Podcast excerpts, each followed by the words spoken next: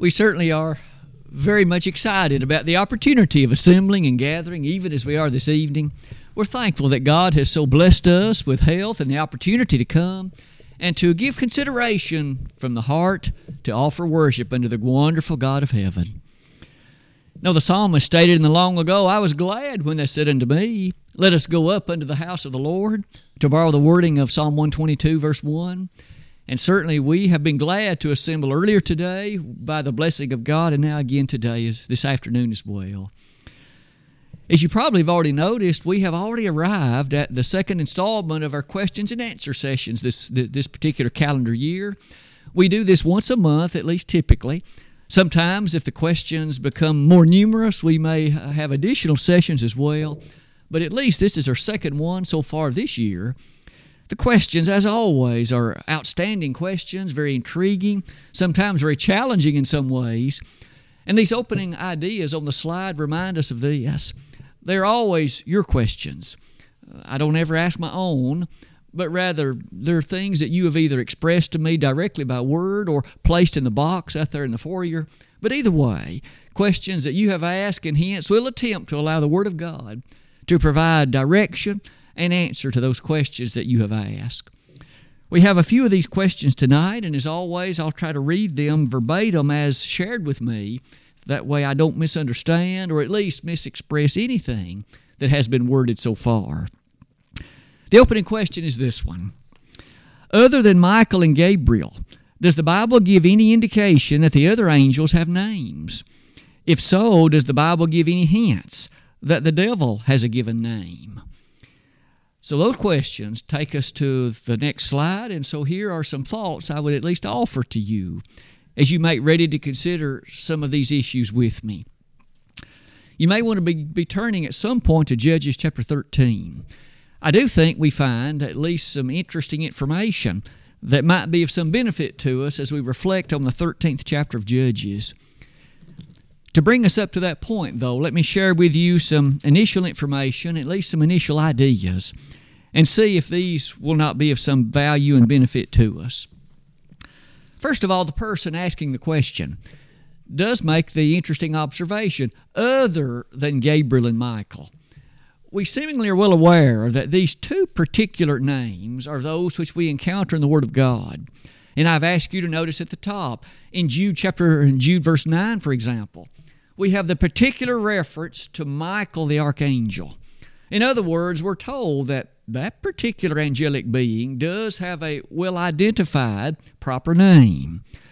Not only that, you may notice references made to Michael in Luke chapter 1 Mm, verses 19 and following, we also notice a reference again to my uh, to, uh, to, to Gabriel. And that time, of course, the angelic visitor provided information to not only Mary but also Joseph. But what about the other angels? You might pause to take note that according to Revelation 5, there's an innumerable host of angels, millions upon millions of them. So the person asking the question has a very good question. Do the others have names as well? Does the Bible give any indication to this? I might suggest that as far as I was able to determine, there isn't a lot of information about this, but at least this text does seem to offer us a thought. Could we at least share some of the features of Judges 13? We'll not read certainly the entirety of that chapter, but the following information is very intriguing indeed. You may recall that an angelic visitor came and visited Manoah's wife. Now, she was to be the mother of Samson, and Manoah was to be, of course, Samson's father. During the course of that angelic visit, some interesting questions were asked. Allow me to read them to you. In verse number six of that chapter, then the woman came and told the husband, saying, A man of God came unto me, and his countenance was like the countenance of an angel of God very terrible. But I asked him not whence he was, neither told me his name. Now, at this point, we might notice that Manoah's wife, and her name is not oddly enough shared with us, but we noticed that she herself admitted, when he visited with me, though I had a sense of who he was, I did not ask his name, and he did not tell me his name. Let's read further in the chapter. For you'll notice that that angelic visitor departed, but came back and visited Manoah himself. As you come later in the chapter, you may note particularly the following set of verses, verses 17 and following. Manoah said unto the angel of the Lord, What is thy name? That when thy sayings come to pass, we may do thee honor. And the angel of the Lord said unto him, Why askest thou thus after my name, seeing it is secret? May I offer you a couple of observations? First, here Manoah ask what the angel's name was. Isn't it interesting how the angel replied? Isn't it interesting the statement that the angel himself made? He said, Why do you ask after my name? He didn't say, I don't have one. He said, Why do you ask after it? Because it is secret. Interestingly enough, the Hebrew word that's translated secret in that place, as you can see on the slide, literally means wonderful as well as incomprehensible. In other words, the angel seemingly acknowledged the fact that he had a name, but that it wasn't suitable for Manoah to know what it was. In terms of the answer to the person's question, it would seem to me, based on that passage, that angels do have names, that they do have proper recognitions by which they can be referenced. But that at least for you and me in this life, it isn't needful for us to know what those names are. Could I at least offer us this, though? When we do arrive at that golden strand beyond this fleshly existence, then we'll be in the presence of that angelic host, according to Revelation 4 and 5. Maybe then we may well need to know what those names are. But again, for here, it doesn't seem as if it is not something that might lead us to note this. Notice, apparently they do have names. We just don't need to use them now. Might I say beyond that, there was another question I asked. In that opening question, what about a proper name for the devil? This one is much well, much better known, it would seem, throughout the course of the biblical revelation to us, isn't it? In fact, we're all well aware of it. We know that this phrase devil, this word devil, is the diabolical one. It has reference to that which he is as his nature is opposed, and the diabolical one to the will of God. But you and I will remember on many other occasions there is a proper name by which he's called. Get thee behind me, Satan. Jesus said that. The Lord, it seems, made reference to the proper, unique name by which this one is to be known.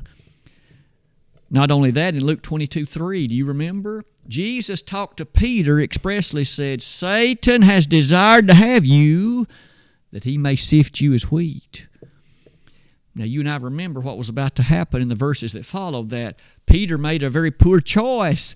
And you may recall that ultimately it would lead to his denial of Jesus three times that very night. In 1 Timothy 1, verse 20, Paul, under the realization of the inspiration provided to him, said, Satan is one in that passage at least who has caused the shipwreck of Alexander and Hymenaeus. It would seem the proper name is Satan. That one that not only is the diabolical one, not only the generic evil one, but that is the proper name by which the scriptures reference him. In Zechariah chapter 3, this single individual, this single being, the one Satan, stand, stood opposed to Israel, stood opposed to the high priest, and brought about great evil at that place and at that time. So it would seem that, again, our opening question of the night tonight has been an intriguing one and one that leads us to ponder some about the features and attributes of the world beyond this one. What about question number two? The second question takes us to the sixth chapter of the book of John. The question reads as follows Please explain what it is that Jesus is teaching in John chapter 6, verses 53 to 58. As you're turning to that particular passage, allow me to share some generic ideas that bring us to that particular text. In John, the sixth chapter, we easily make note of a number of rather remarkable events. For one thing, the feeding of the 5,000, an amazing miracle took place. You might recall the Lord did that with but five loaves and two fish. Not only that, you may recall that a large number of scraps, fragments as the scripture would call it, were collected 12 baskets full. But that's only the beginning of the chapter. A little bit later in the chapter, a very interesting dialogue, a conversation developed between the Lord and some particular individuals who had seen that miracle. And Jesus directly told him at one point, You're not following because of the doctrine, you're following because you got your belly full. In other words, they were only interested in the physical food the Lord was miraculously providing. But they did ask him an interesting set of questions, and part of that will lead us to the ending set of verses, which will be the focus of our discussion for this question. Please explain, the, the person said, John 6, verses 53 to 58. Allow me to first read the verses and then we'll revisit and give some attention to them. Then Jesus said unto them, Verily, verily, I say unto you, except ye eat the flesh of the Son of Man and drink his blood, ye have no life in you. Whoso eateth my flesh and drinketh my blood hath eternal life, and I will raise him up at the last day. For my flesh is meat indeed, and my blood is drink indeed. He that eateth my flesh and drinketh my blood dwelleth in me, and I in him. As the living Father hath sent me, and I live by the Father, so he that eateth me, even he shall live by me. This is that bread which came down from heaven, not as your fathers did eat manna and are dead, he that eateth this bread shall live forever. What did the Lord mean by this? May I offer the following thought that it seems, and many have at least supposed, that there might be a direct connection to the Lord's Supper here. Because as we recognize that unleavened bread of which we eat is representative of His body, that fruit of the vine representative of his blood, as per the statements of Luke 22, verses 19 and 20.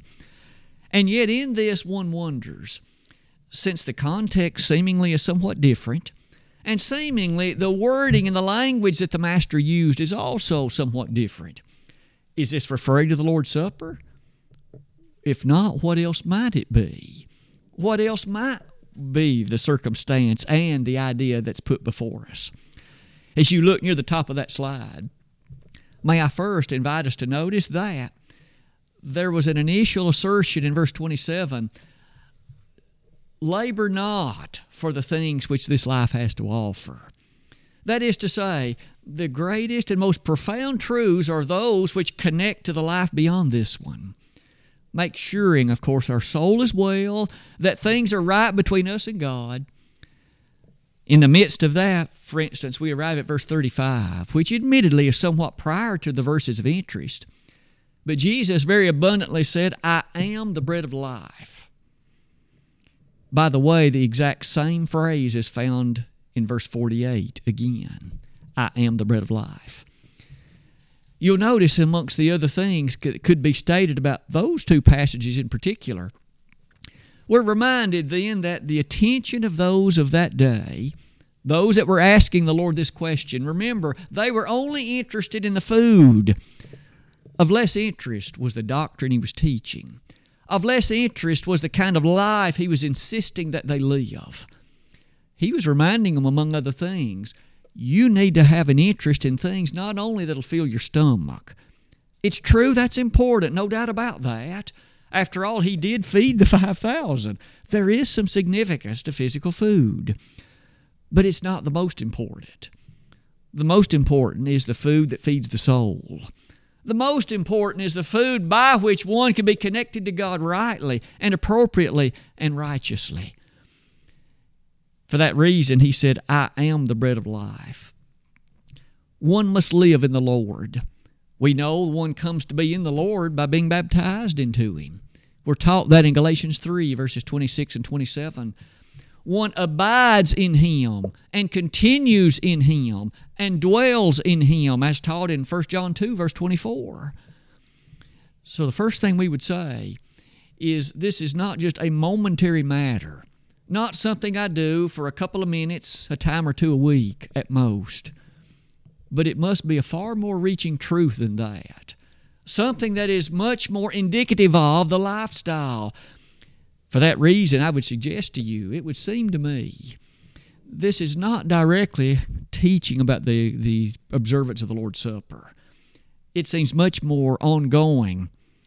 In fact, as I would ask you to notice on the slide, there's even something to be said about the verb tenses that are used, which may even give a deeper understanding of this. For instance, near the bottom of that slide, the Lord Himself had already taught that He, not just His body, not just an element of His blood, but He, and all that He is and represents, is that which provides life. He would say that again a couple of different ways in the gospel accounts, actually. Isn't it true then that it would seem that the bread that they were thinking about, they had already mentioned the manna. Look, our fathers had manna. Couldn't you give us some more? The Lord said, Look, I'm the bread of life. To feed your belly once or twice is not going to make the change in life that God would demand of you. I am the bread of life. You need to follow me in my teachings always, not just in connection to, quote, the Lord's Supper, as that might be referenced. As far as speaking about those verb tenses, you may well look at some additional information provided on this slide about the context, the verb tenses that appear, and some of the features that might also be mentioned. I again would I invite you to note at the top, it would seem, based on some of those ideas, that the Lord's Supper is not the main thing being understood. In no way would I want to detract from the value of that Lord's Supper the brethren in Acts 20, verse 7, they came together to partake of the Lord's Supper. That was a central part of their assembly. It was a key part of the reason they had come together. And so I would never want my words tonight to be taken as in any way lessening the thrust, lessening the significance of the Lord's Supper. Because isn't it true in 1 Corinthians 11? Paul would say that we must examine ourselves so that we partake of it worthily because those who partake of that unworthily bring damnation on their souls. Now, that's a strong teaching. It's a direct teaching in 1 Corinthians 11, verses 25 to 31. But let's go back to this passage. I've asked you to notice the verb tenses as a second idea on that slide. The verb tenses appear to counter the concept that this apparently was only connected to the Lord's Supper. For remember, the church had not even yet been established when John chapter 6 was written. That is to say, when the events that it was describing were set forward, the church had not yet even come into existence. The Lord wasn't even dead yet. It would thus seem he was not at that time commanding them in light of that moment, for those people couldn't have partaken of the Lord's Supper. Not at that time. He was going to have to wait till he died. And the church was established in Acts chapter 2. Perhaps that would also lead us to note this. By the context in which these verses appear, they seem to be describing a demanded close connection between the individual and Jesus Christ. As Christians, don't we wear his name? Acts 11 26. Isn't it true that he gave his life for us, and in faithfulness we're commanded until death to give ours for him? Revelation 2, verse 10. That kind of connection will then be highlighted as the chapter closes, interestingly enough. Do you remember that that same group? They heard the Lord's teaching here and found it to be very hard. And many of the disciples, the text would say, turned and walked no more with him. Notice, they had come to get their belly full, but in light of hearing what he taught, they weren't willing to stay for, for, for the remainder of the meals. They didn't walk anymore with him, the text says. Jesus at that point asked the others that did remain, Will you also go away? And Peter responded by saying, Lord, to whom shall we go? Thou hast the words of eternal life. It would thus seem, perhaps in summary, that the description of that set of verses, verses 53 to 58, points not merely to the Lord's Supper, but to a deeper connection, a rather powerful and profound one in which you and I are connected to the Lord. And so, as we live day by day connecting to Him, we do eat His flesh and we do drink His blood. By the way, isn't it interesting? The Catholic Church will take this, apply it to the Lord's Supper, and thus make people spiritual cannibals, literally eating the body and blood of the Lord. That's not what the Lord was teaching. We aren't spiritual cannibal, cannibals in that way. But what we are are those who imbibe the Lord's teachings. We literally eat Him up in the sense of we take what He's taught, we try to implement it in our life, and we do so because we love Him and because we know He's right. Didn't He say, I'm the way, the truth, and the life? No man cometh unto the Father but by me, John 14, 6. As we close that particular slide, having given some thought to this rather powerful passage in John chapter 6, let's come to question number three. This question is asked like this Does the Bible mention demons? If so, can they possess a person today? I have a denominational friend that says demons can possess a person just because they watch scary movies. I don't believe that. Could you please comment? Question again, having to do with demons on this occasion. The person began by asking, Does the Bible reference demons? It certainly does. In fact, on many, many occasions. At the top of that slide, I would remind you that approximately 80 times the Bible makes a direct reference to demons. So that doesn't even count the indirect references, but on at least 80 times. I would ask you to notice just a few of those verses quickly in Matthew chapter 8, Matthew chapter 10, and Mark chapter 1 all make these very clear references to the capacity of those living at the time of the Master to be overwhelmed by, possessed by a demon probably one of those is quite familiar to us as we remember there was, of course, an occasion in which the Lord cast out a demon. And that demon went into a herd of swine and they rushed over a hill and drowned themselves in the sea. But that event was so overwhelming that, remember, it led to an interesting conversation.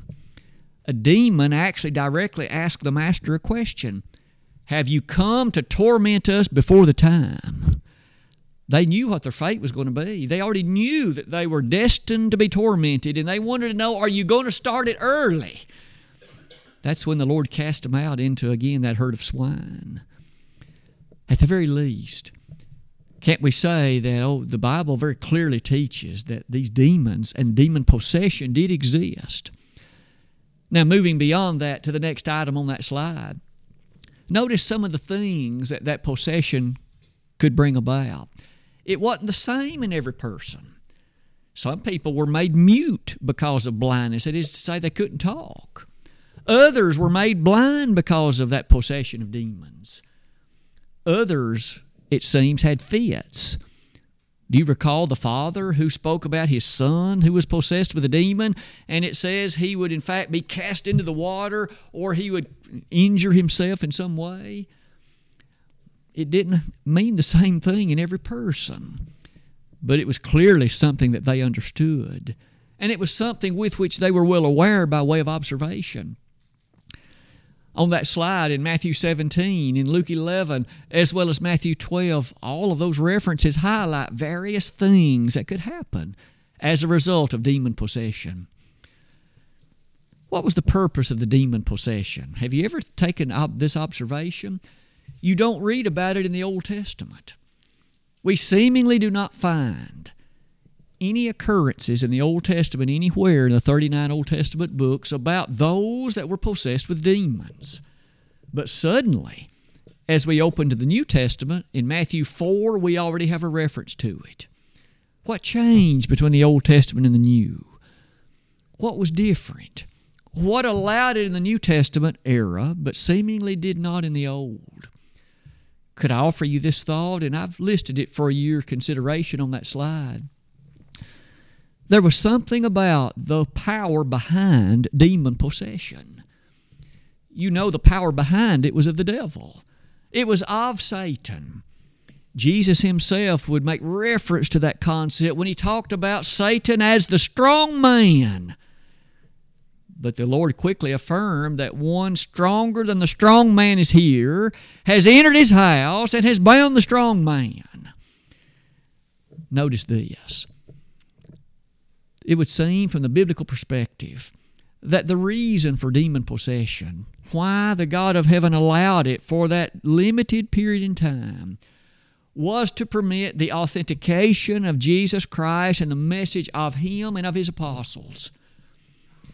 Would it not be impressive? In fact, rather overwhelming, that one of these apostles, or the Lord Himself, could come into a community, into a place in which it was known that this person has been afflicted with this possession for some number of years and the Lord or one of his apostles could cast out that demon, and suddenly that one who was known to be so previously afflicted, that was known to be so previously in that very unfortunate situation, was now in his right mind. Isn't that what happened to that man in Mark chapter 5? There was a man that was well known in the community. Let me give you some descriptions that probably are quite familiar to you. You may recall he lived among the tombs. He would cut himself and cry all night long.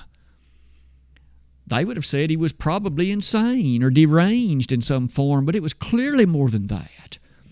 Because remember, they would bind him with chains and he could break them like nothing. He had superhuman strength because of that demon possession. When Jesus came ashore in that boat and this man, this one, came running to him, he acknowledged who Jesus was you see, that demon that possessed him knew the Lord rather well. He identified him. Jesus cast out that demon, and the man that had lived like that was now in his right mind. That should have been a powerful lesson to all of those in that community. Look what Jesus did. Their doctors hadn't been able to do it, their religious people hadn't been able to do it. No one had been able to do it. But Jesus could. No wonder, as a part of that verse, that chapter, I should say, the comment is made that many who previously may have been somewhat skeptical, they were led to be believers. They were led to be those who acknowledged the power of the Master. Let's step even further beyond that and note this that authentication is stated in some verses very carefully. Look at Mark 16, verse number 17. Remember, we're talking about the possession of demons. Look at what this verse says about the reason why God allowed it and what it brought about. It says, And these signs shall follow them that believe. In my name shall they cast out devils. In that early first century, when the consideration of the Master was among them, Jesus said, Here's the reason for demon possession. Those in my name will be able to cast them out. And that's going to be a sign that'll follow those that were, again, the followers of the Lord. Now, first of all, you and I shouldn't think that just every one that made some claim to believing in the Lord had the power to cast out demons because we have additional information in Acts chapter 8. There, in light of the transferal of power to accomplish that, it had to be by the hands of an apostle. But isn't it interesting? That was so such power that even Simon wanted to buy it. And Peter had to chastise him and rebuke him and says, This is not for sale. But can't we at least notice in that passage something about the reason for demon possession was highlighted? You might also notice that later on in Hebrews chapter 2, again, that same kind of understanding is presented before us. The person who asked this question, though, also asked this Is it still possible today? You and I now live almost 2,000 years this side of the, of the life of Christ upon earth. Is there still demon possession? And the person made note that if you watch a scary movie, can that lead to some kind of a demon possession? What do we think? And what does the Bible teach about it? That's ultimately the great question, of course. Would you turn with me to Zechariah chapter 13? We seemingly at that place have an answer to this aspect, however, of the question. In Zechariah chapter 13, a few hundred years prior to the actual coming of Jesus to earth, an amazing prophecy was given. And that prophecy read like this All we'll need to do is consider that one verse, and at that time it says, It shall come to pass in that day. So already note with me that Zechariah, through the inspiration of God's revelation, was pointing to the events of some time for him that were in the future. He said, It shall come to pass in that day, saith the Lord of hosts, that I will cut off the names of the idols out of the land. First, I'm going to remove the considerations about attachment to idols, and there shall be a recognized King of kings and Lord of lords. Let's read on. And they shall no more be remembered, and also I will cause the prophets and the unclean spirit to pass out of the land.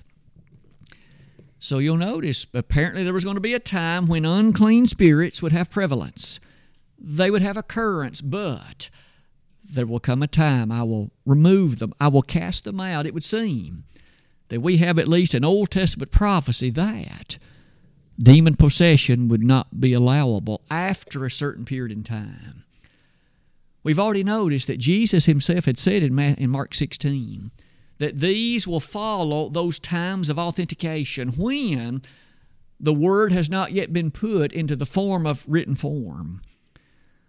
Once that was complete, 1 Corinthians 13:10, and once that word had been completed and authenticated, there was no longer a reason for that authentication. Hebrews chapter 2 will say that at that time the authentication will stop.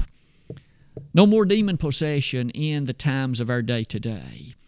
It's true that we have sicknesses. There are people who have epilepsy and they may have fits and they may have essences of behavior, but that's not the same as demon possession. There may be others afflicted with blindness, but it's not caused by a demon. There may be those who are lame or perhaps are mute, but it isn't caused by a demon today. It's caused by some other biological consideration or some other accident, perhaps. But the source is not demon possession. One by one, as we've looked at the three questions so far tonight, maybe it brings us to the fourth question of the evening. This particular question is one that has been asked like this Consider Acts chapter 2, verses 45 to 47. Are these verses examples for us today? If not, what are they teaching us?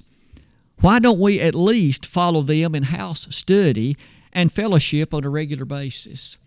Brother Vestal read that set of verses earlier tonight in our hearing. Let's read them again in light of the question that has now been asked. Remember that, that as I read them in your hearing, the question is do these apply directly in the form they're given to us today?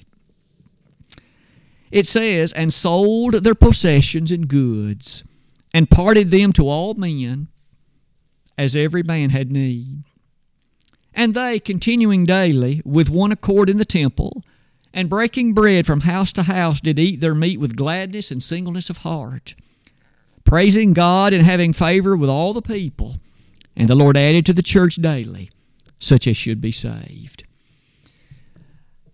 I think one of the ideas behind the question as the person asked it is this Isn't it true that as you and I make reference to Acts chapter 2, we often cast such a strong spotlight on verse 38? Repent and be baptized, every one of you, in the name of Jesus Christ for the remission of sins we use that passage to help us understand and put into practice the, the, the, the, demand of the Lord. This was the day the church began. It was the birthday of the church, if you please. If we use verse number 38 in that connection and with such directness and literal thrust and, and, and power, then what about the verses that follow it? It's true in verse number 41 we have a reference to baptism, and again, we often make powerful reference to that text. In verse number 42, we often make use of that one with such great strength. Look at the way it reads. And they continued steadfastly in the apostles' doctrine and fellowship, and in breaking of bread and in prayers. We have many of the authorized elements of worship listed in that one verse. First of all, there's apostles' doctrine, the commitment to the word and preaching. We have reference to fellowship, which appears to involve giving. We have reference to the breaking of bread, which is the Lord's Supper. We have reference to prayers. Four of the five, five authorized elements of worship are all in that one verse. But as you read onward, it says, Fear came upon every soul, and many wonders and signs were done by the apostles. So note, the apostles were equipped by God to do these miraculous wonders and signs. And as they did them, many were brought to have an interest in and attachment to the gospel that has now been presented. On to verse number 44. All that believed were together and had all things common. We may pause at this point and say there have been some who have taken this to mean. Doesn't this mean quite frankly, that Christianity ought to be a kind of communism. Everybody ought to pool their physical resources into a common pot and then distribute it out as each person has need, which is, of course, is the ideology of communism. Does this teach that? Does this teach that that would be the right way for a given congregation to do their business? That now brings us to verse 45.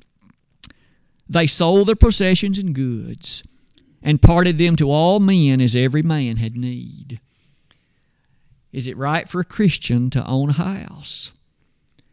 Is it right for a Christian to own a piece of land? For this says they sold theirs.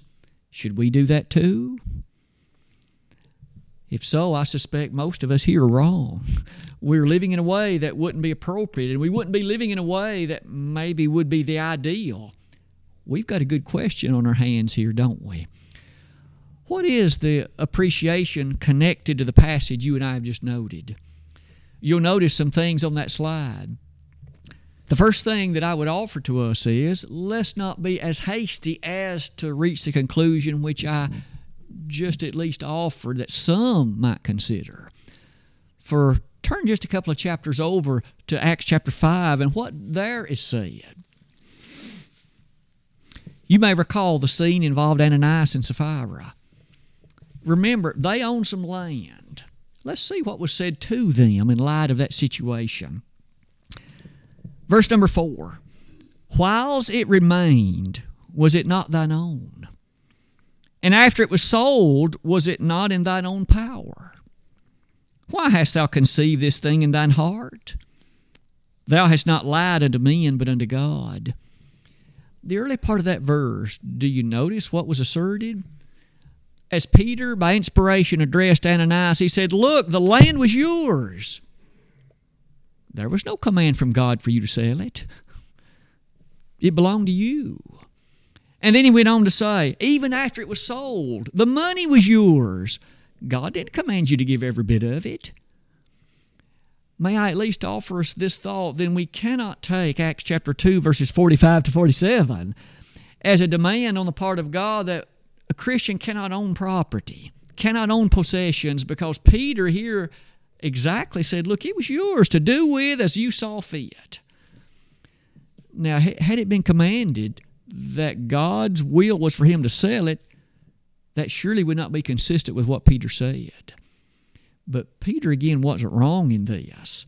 He was the emissary of heaven at that point. So it's not wrong for a Christian to own property, and it isn't wrong to have possessions. Now, we do understand fully well from a host of passages that those possessions must not become our God. No, that's what the Lord was teaching in Luke 12, wasn't it? That man whose crops brought forth so much and he said, This is what I'll do. I'll pull down these barns and build some bigger ones, and I'll store up everything that I have acquired. And then I'll say, Soul, take thine ease, eat, drink, and be merry, thou hast many goods laid up for many years. You may recall God did have the final say in that situation. This night thy soul shall be required of thee, and then who shall these things be which thou hast provided? It ain't wrong to have possessions, but we must be good stewards of them recognizing that ultimately, ultimately, God is the one who has given them to us. He is the one who has made them available to us. And we're commanded to be good stewards in light of how we use them and employ them. And so, about the middle of that slide, there's also this consideration which we must not go past too quickly. There was one word in verse number 45 that we should at least identify. It's the last word of the verse need. Apparently, there was an acute need for some reason at that moment in time. That surely could be some consideration. May I at least offer what it would seem that that need was? Recall what was the day under discussion here? It was the day of Pentecost. You and I recall from the Old Testament that God had indicated that those Jews, those Hebrews, that they were to observe three feasts, three festivals in the course of the year. The first one was the Passover. So they had to come to wherever the tabernacle was, and there they celebrated the Passover. But you and I recall that 50 days later, numbered from the day of the or numbered from the Sabbath of the Passover, they were to celebrate the Pentecost. Now, for those that had traveled a great distance, for those that had traveled a pretty far place, think about what might have been involved. So you load up all the things that you need to take and you journey to Jerusalem, or you journeyed wherever it was that this was to be observed and kept at that time. So you end up turning around, going back home, and given the fact it may take several days, if not several weeks, to get back home, you would no sooner get back home than you'd almost have to turn around and go back for the Pentecost. Josephus and others seemingly record that what many would do, they would come for the Passover and stay for the Pentecost, so they would be in the environments in the environment for several weeks. Well, think about what happened for some of them. While they were there for the Pentecost, they suddenly heard the gospel for the first time. And about 3,000 of them responded to it. And in the days that followed, many, many more responded. We, in fact, by the time we arrive at Acts chapter 4, the number had arisen to over 5,000. What about this situation then? Here was someone who had traveled, and maybe they hadn't brought nearly the provisions necessary in order to allow them to have stayed this long. And so now they were in need, they didn't have enough food. Could it be that a description, or at least a part of what's presented here, is the way in which those brethren of the first century saw to it that the needs of the others were met? Those that were now new Christians, but they needed to stay in Jerusalem because they needed more strength and more teaching, more instruction and more encouragement. Those Christians saw to it that those that were in need had it because they would make the necessary offerings. If needed, they'd sell their possessions, they'd sell their land. But as we've already learned earlier, it doesn't seem that's a demand of God. It's your land. Do with it what you want while it's yours. That kind of need is highlighted again two chapters later in Acts chapter 4. Look at some of the presentation of near the end of that chapter. Acts chapter 4 verse number 34. Neither was there any among them that lacked, for as many as were possessors of lands or houses sold them and brought the prices of the things that were sold, and laid them down at the apostles' feet, and distribution was made unto every man according as he had need. There's our word again. Now, those people that were living in Jerusalem that had plenty, they were not amongst those that had need, but they could be amongst those who could help supply for those that were in need. May I at least offer you this thought as you come near the bottom of that slide with me? It would be entirely wrong for a Christian recognizing a fellow brother or sister in need and doing nothing about it. If one of our number comes to be in need, due to catastrophe, due to disaster, due to unfortunate circumstance in life, we as brethren would want to provide necessary physical aid. In 1 John 3:17 we're commanded to do it. In fact, in that passage it blatantly says, if you don't help your brother in need, the love of God doesn't dwell in you. Therefore, as we've often noted, it's important that we allow others to know when we come to the point that we're in need. I know that we have an independent spirit. We want to take care of our own needs and our own necessities in life, and that's great. we are taught, of course, to have that kind of attitude to the extent we can. 1 Timothy 5 8 says that you need to take care of your own, and if you're not, you're worse than an infidel. But there could come a time when you or I, due to accident, catastrophe, or otherwise, we might literally be in need. I hope that you or I would feel free to let our elders know. That's not insulting. It would not be putting yourself into a position to others look down on you. We would want to be those that could be of help. That's one of the reasons we have a treasury for the congregation. That out of that we can do benevolent work to those who are in need, to those who might be in a position whereby that they truly are not just in a matter of, shall we say, lacking of luxury, they're really in need. For that reason, at the bottom of that slide, you may notice that Christians, of course, can find themselves in positions like this. In Galatians 6, verses 7 through 10, look at how this wording encourages each of us. As you have therefore opportunity, do good to all men, especially unto them who are of the household of faith. In 2 Corinthians 8, one of the last statements that it would seem to me that I'm in a position to make about this, we have another description about this situation. Remember, the question was a fantastic one. Should we sell what we have and provide to others? Look at what the inspired Apostle Paul said about it. 2 Corinthians 8. May I call your attention to verses 13 to 15. For I mean not that other men be eased and ye burdened, but by an equality that now at this time your abundance may be a supply for their want, that their abundance also may be a supply for your want that there may be equality. As it is written, He that had gathered much had nothing over, and he that had gathered little had no lack. By inspiration, Paul made reference to this equality. Those that are in need, well, you folks, you others who have sufficient, you make sure to meet them because the time may come in life they're the ones in plenty and you're the one in want. And then the obligation will be on that person to assist you. That kind of community is one in that early day that must have been so overwhelming. In the selfishness of the Roman Empire, in the selfishness that was rampant at that time, here was a group of people who so loved each other that when one of them was in need, the others would make sure to satisfy or meet that need. That surely must have attracted many people to the first century church. I realize we live in a rather affluent country at least in many ways. But it still is true. The Word of God says what it says. And so we too would wish to meet the needs of our number. And even those that are outside, when they have need, we would wish, under the banner again of that Galatians 6, verses 7 through 10 passage, to make sure to teach them the gospel in that way too. Tonight we've looked at four questions.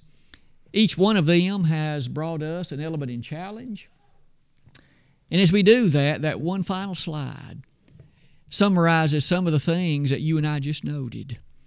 The question was asked in light of that last question should we do this? In principle, there are many aspects of it we already do. We don't sell our property now by command of God, for we've seen that's not required. But what we do is ensure that the needs of our brethren are met that helps us see that there is something written in the New Testament that encourages us to reflect on the element of love for the brethren. Doesn't the Bible call it brotherly love? In the words of 2 Peter 1, verses 6 and 7. As we close this lesson tonight, with a consideration of our conclusion, we're able to read in such a dramatic way things like this. There's a great value to these questions and answers. Your questions are fantastic. They are again things which prompt our thinking. They're things which cause us challenge as we try to rightly divide the word of truth. 2 Timothy 2:15.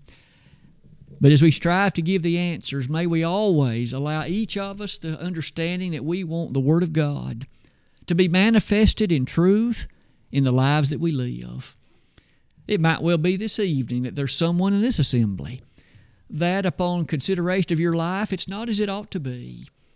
We would like to invite you to come, to make acknowledgement of sins in life, and allow the blood of Christ to cleanse you from that sin. As an alien sinner, believe in the Lord, repent of your sins, confess His name, and be baptized.